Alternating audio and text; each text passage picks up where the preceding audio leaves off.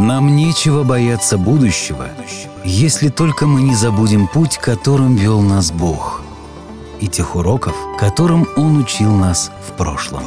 Смело смотри в будущее, вспоминая уроки прошлого вместе с нами. Добро пожаловать на подкаст «История адвентистов седьмого дня».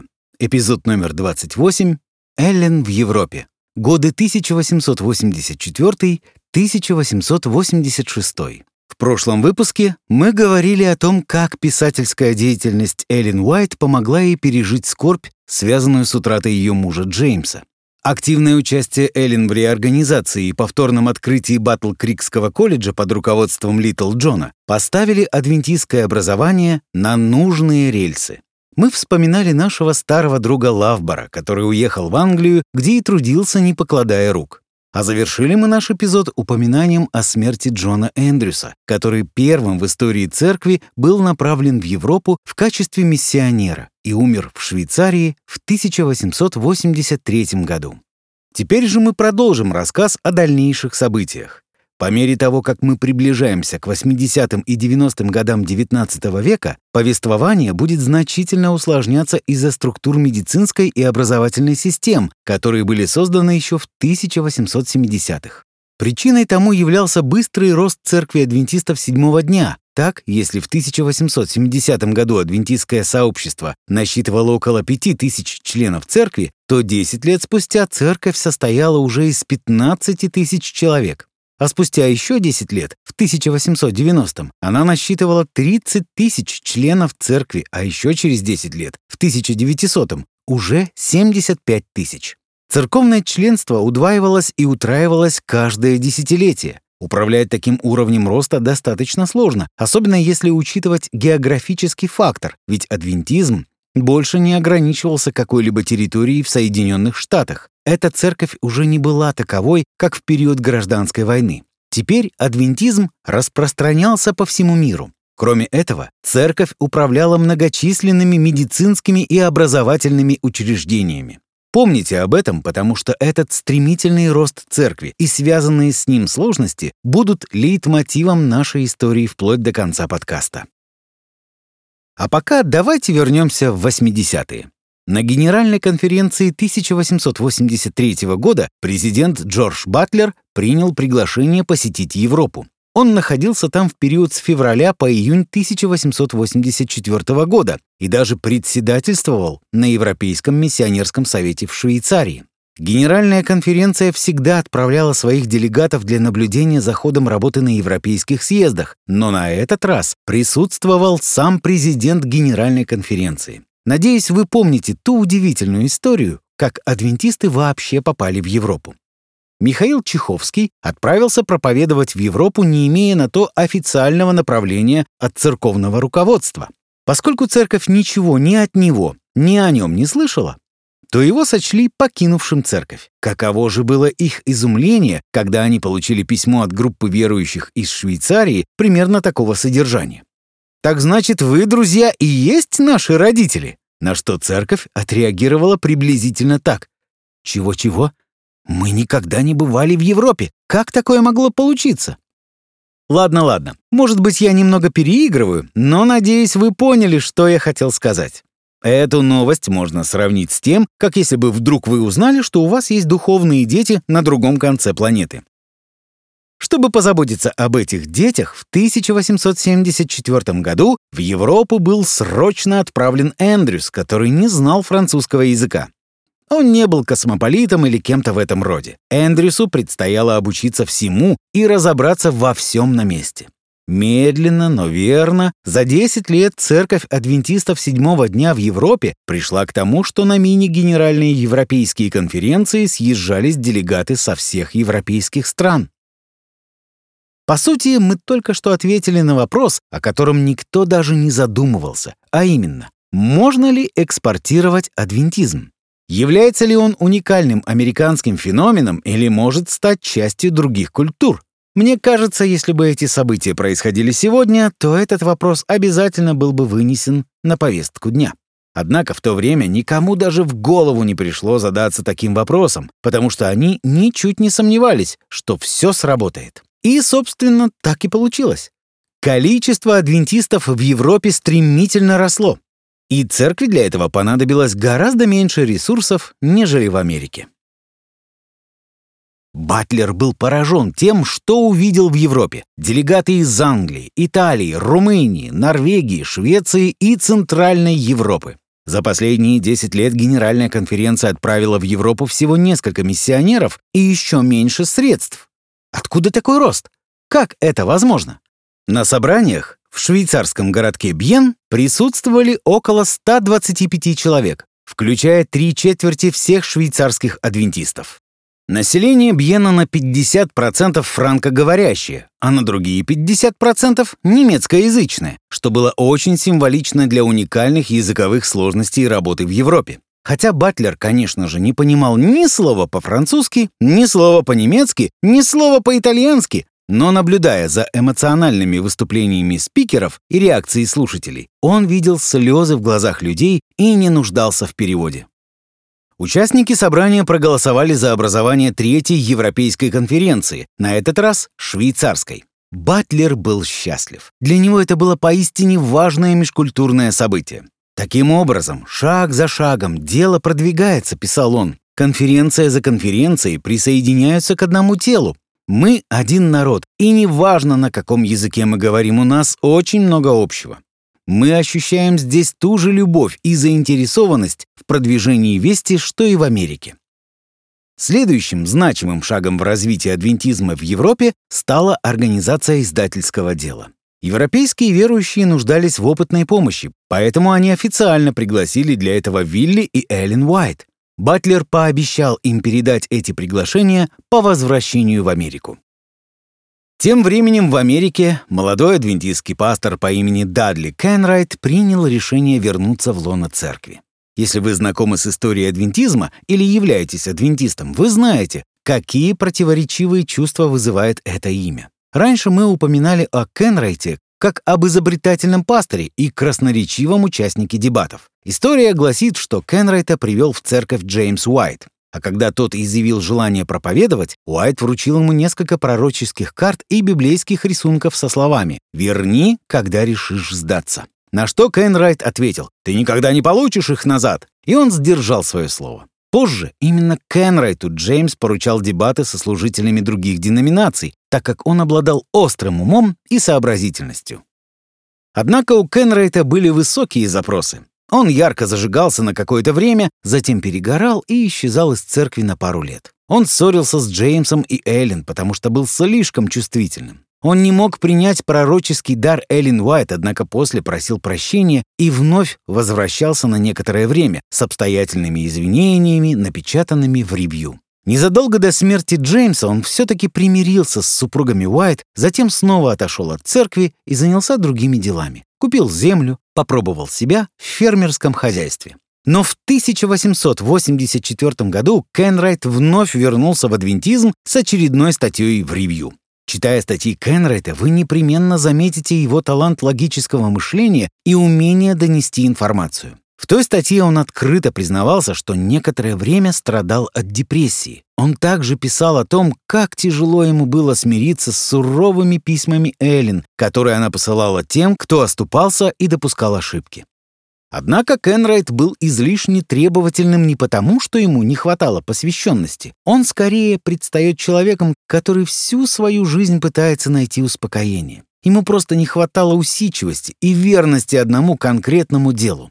Тридцатилетний пасторский путь Кенрейта напоминает мне человека, страдающего бессонницей, который как ни старался, так и не смог уснуть. На протяжении многих лет Дадли не мог найти себе место в адвентистском сообществе. Он беспокойно ворочался в этой постели, то покидая церковь, то вновь возвращаясь. В конце XIX века Дадли Кенрайт наконец определился и стал врагом номер один для всего адвентизма. Разочарованный во всем, весь остаток своей жизни он посвятил рассуждениям о том, что же не так с этим адвентизмом и почему он так и не нашел успокоения в его лоне.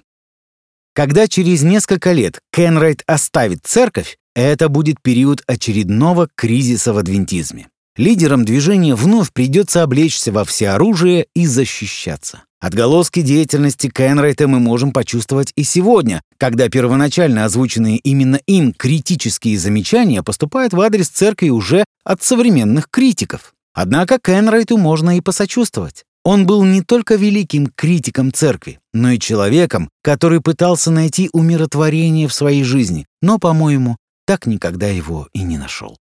Все эти события будут еще впереди, а пока вспомним Батлера, который, вернувшись в Америку, повстречал Кенрайта на лагерном собрании в Мичигане. У них состоялся длинный разговор, после которого Кенрайт решил вновь вернуться в церковь. Он поделился с Батлером своими сомнениями насчет церкви. Он признался, что именно они стали причиной смены пасторского служения на работу в сельском хозяйстве. Батлер дал ему выговориться, они обсудили многие вопросы и закончили встречу совместной молитвой.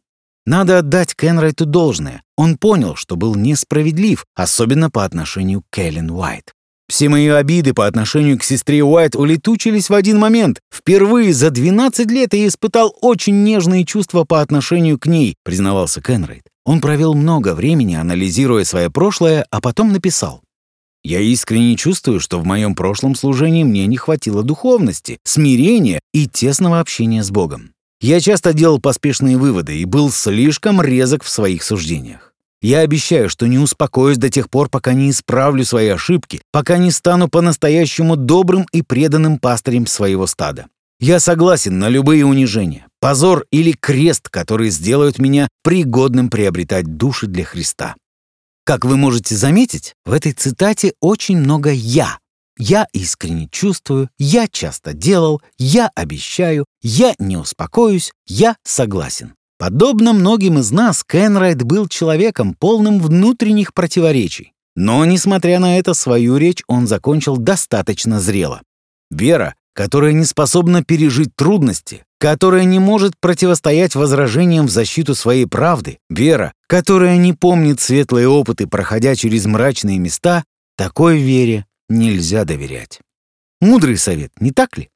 Духовно зрелый совет. Как бы нам хотелось, чтобы сам Кенрайт всегда помнил о нем. Итак, в 1884 году Кенрайт вновь вернулся в церковь, чем весьма обрадовал Эллен Уайт. Кенрайт вновь был среди спасенных, да что уж там, даже Урия Смит, который занял неверную позицию в проблеме Батл-Крикского колледжа, пришел к миру и согласию. Эллен Уайт весьма обрадовалась, что он осознал свою ошибку. Все это привело к крайне радостному настроению среди адвентистов на протяжении всего 1884 года. Эллен даже не подозревала, сколько головной боли принесут ей Кенрайт и Смит всего через пару лет. Теперь, когда в церкви воцарился мир, Эллен было легче принять от Батлера официальное приглашение в Европу для нее и Вилли. Это произошло во время Генеральной конференции 1884 года. Однако она очень не хотела ехать. Я уверен, что если бы те проблемы, которые позже возникнут с Урией Смитом и Кенрайтом, возникли бы сейчас, то, вероятно, она осталась бы дома, чтобы решать эти проблемы. Но все было мирно. Все прекрасно ладили друг с другом так что у нее не было никаких причин отказываться. Но прежде чем принять это предложение, она все же высказала свои опасения. Во-первых, возраст. Я не знаю, осознаете ли вы, что той Эллен, о которой мы говорим в 1884 году, было 57 лет, и она уже не была той молоденькой девушкой, полной силы и энергии, как тогда, когда это движение только зарождалось. Во-вторых, в 1880-е годы дорога из Калифорнии в Швейцарию была далеко не самой комфортабельной.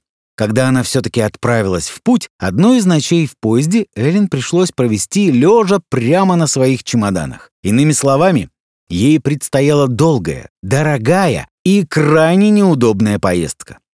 К тому же она нехорошо себя чувствовала, и мысль о том, что ей придется плыть через океан, была просто невыносима.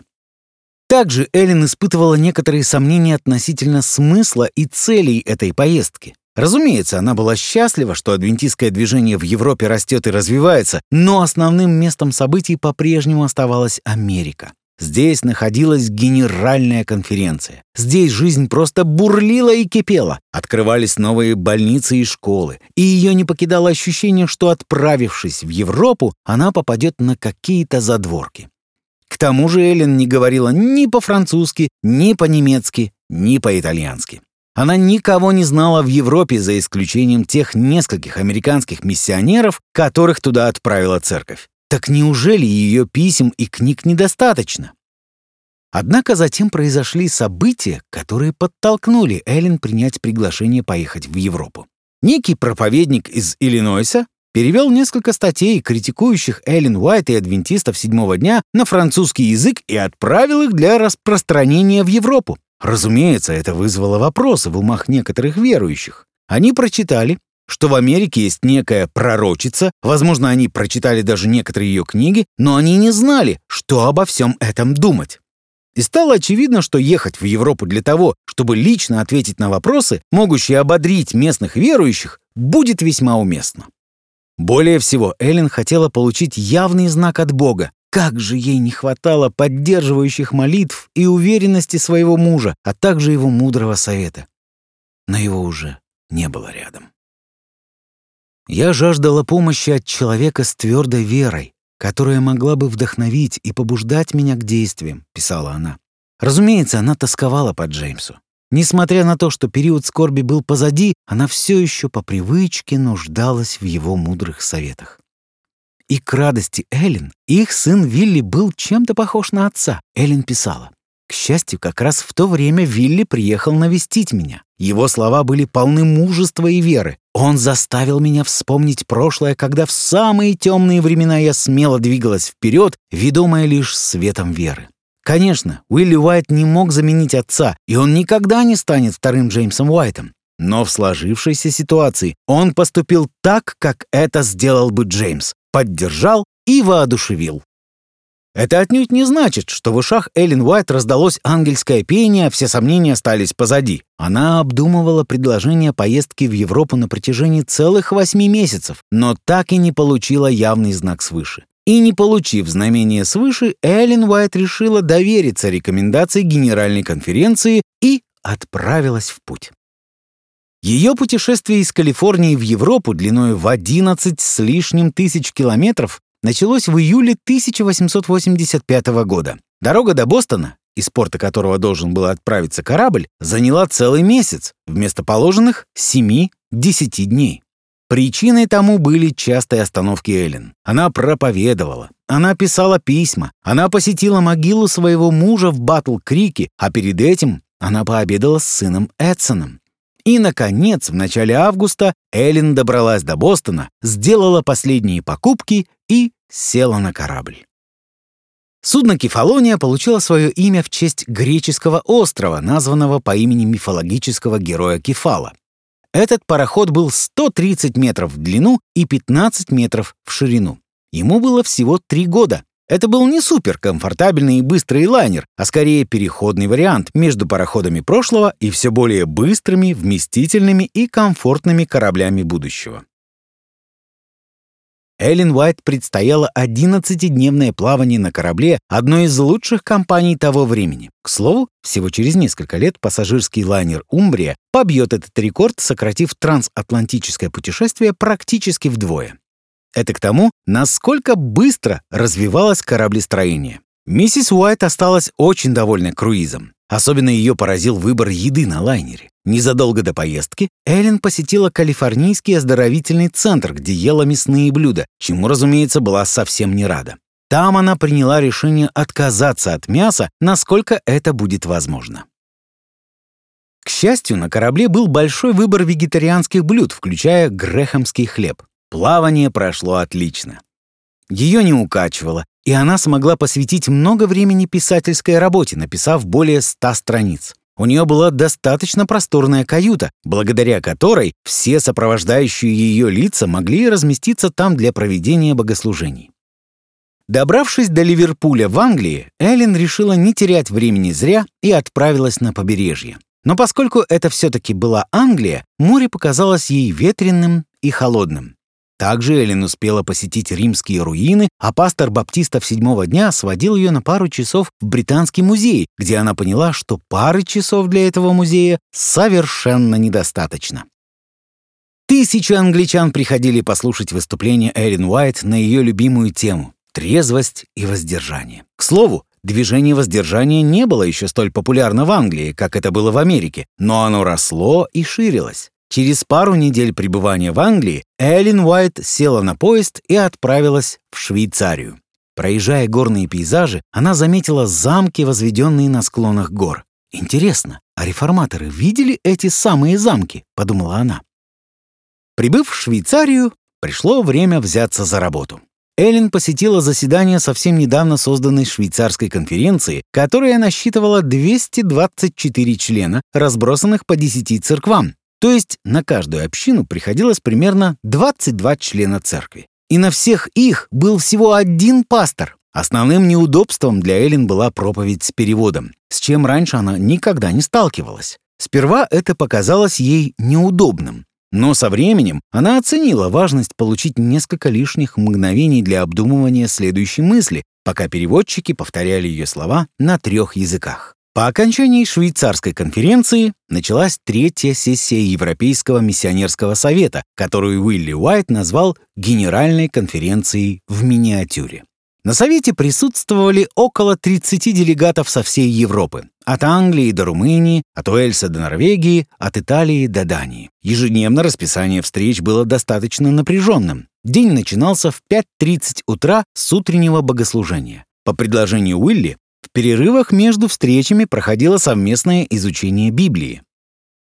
Большую часть времени Совет обсуждал миссионерские методы работы, что работает, а что нет, различия языков, культур и менталитета. Также на повестку дня было выдвинуто несколько сложных вопросов. Например, что делать адвентистам со всеобщей воинской повинностью? Американское государство пошло навстречу адвентистам и дало возможность достаточно легко избежать призыва во время гражданской войны. Но в Европе все было не так просто. А что делать адвентистам с обязательным шестидневным школьным образованием, где обучение проходило также и в субботу? К сожалению, во многих странах эти вопросы до сих пор стоят довольно остро. Через две недели совет закончился, но работа Эллен все еще не была завершена.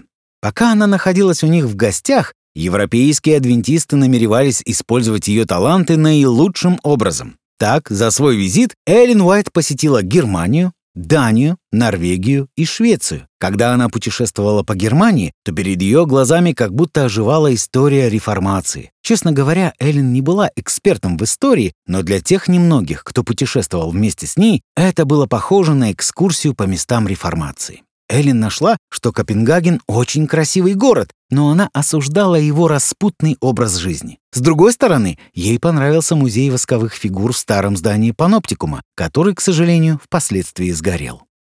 Стокгольм почему-то напомнил Эллен Сан-Франциско. В столице Швеции она посетила могилу шведского короля Густава Адольфа, который некогда помог своей стране защитить протестантизм. Должно быть, для Эллен, которая закончила писать книгу «Великая борьба» только год назад, это было потрясающе. Невероятно, но ей удалось побывать во всех местах, которые она описывала в своей истории христианства. Для Уилли Уайта это путешествие тоже было особенным. Он ведь присутствовал на собраниях Генеральной конференции, когда проходило голосование за то, чтобы книги и брошюры Эллен Уайт были переведены для европейской аудитории. Теперь же он видел их использование своими глазами. Во время посещения Норвегии она выступила перед самой многочисленной своей аудиторией в Европе. 1600 человек собрались, чтобы послушать ее лекцию о реформе воздержания. Во время выступления Эллен некоторые братья, подобно зонту, держали над ее головой американский флаг, что, несомненно, поразило и впечатлило ее. Уже несколько месяцев она находилась в чужой культуре, слышала языки, которых она не знала, и этот милый жест напомнил ей о родной земле. На этом же выступлении присутствовали и некоторые из самых выдающихся граждан этой страны. И Эллен попала прямо в цель, призвав собравшихся быть подобными Даниилу. Отправляясь в Европу, Эллен не знала, как долго она там пробудет. В итоге она провела в Европе два года, с 1885 по 1887. Позже Эллен писала, что во время этого путешествия у нее было отменное здоровье, она хорошо питалась. Работа в Европе успешно продвигалась. На этой положительной ноте я предлагаю оставить Эллен в Европе и вернуться к ней в следующем выпуске нашего подкаста. А в Америке тем временем собирались грозовые тучи. Когда Эллен уезжала, то все было спокойно. Но там был Кенрайт, там были Урия Смит и Батлер, а еще там были два молодых проповедника, которые вскоре взбудоражат всех.